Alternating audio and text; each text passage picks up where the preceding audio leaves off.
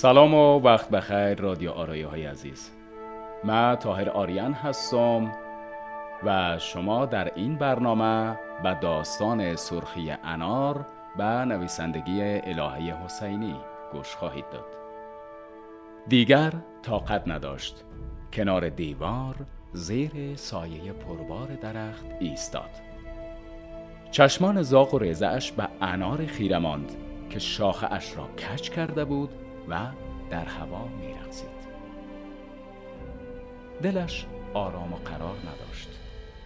این بار حتما باید آن را میچید. حراسان اطرافش را نگاه کرد.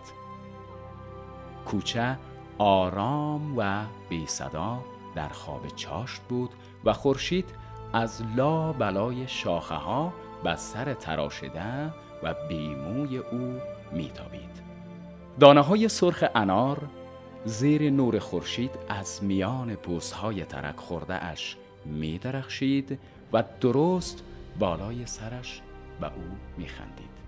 پایین پیراهن گلابی رنگش را کنج مشتش جمع کرد دو دست دیگرش را به دیوار کاهگلی محکم گرفت کفشهایش را درآورد و پاهای برهنه اش را پشت هم روی دیوار بند کرد و بالا رفت. پدر همیشه می گفت که او مثل چلپاسک از دیوار بالا می رود اوایل سرش جنجال می کرد اما بعدها می خندید و این را می گفت مادر هم می خندید و دست خودش را از روی کالای نخی و گلدار بر شکم برآمده خودش می‌کشید و می‌گفت خدا کنه که ای بچه رقم تو شر نباشه. دو شیاطین که یک جای شون خانه را آتش می‌زنن آصف اما دلش بود و می‌خواست او هم مثل خودش شود تا هم بازی شوند. و با هم از درخت توت حیات بالا بروند و روی چادر مادر توت بریزند. با خودش فکر کرد اگر او شکل سلطان چشمان کلان و ابروهای کشیده داشته باشد هیچ کس دیگر نمی‌تواند به او چیزی بگوید. دستش را می‌گیرد و پیش رفیقهایش می‌برد. می‌شود رئیس آنها. و بچه ها برادرش را صاحب صدا می‌زنند. مثلا می‌گویند قادر قادر صاحب. بعد لبخندش تا پهنای گوش باز شد و با صدای بلند تکرار کرد قادر صاحب. ها چه مقبول. قادر صاحب. خودش را بالا کشید و روی دیوار استاد. دستش را به شاخه نزدیک کرد.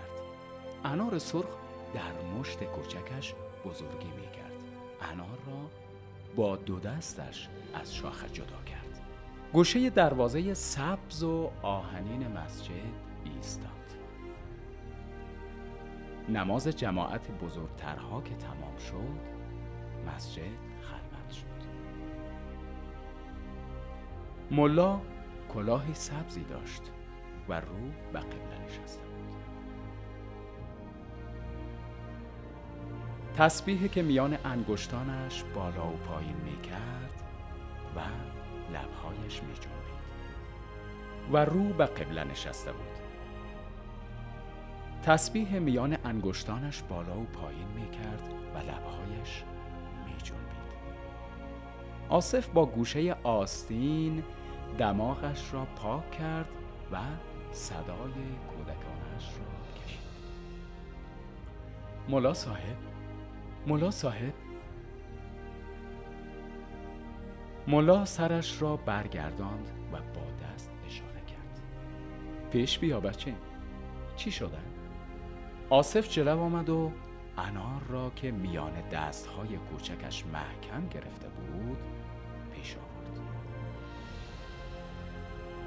ملا صاحب می‌خواهم روی این انار سوره یوسف را بخوانیم ملا همانطور که لبانش تند تند تکان می‌خورد چشمهایش را ریز کرد چه گپا؟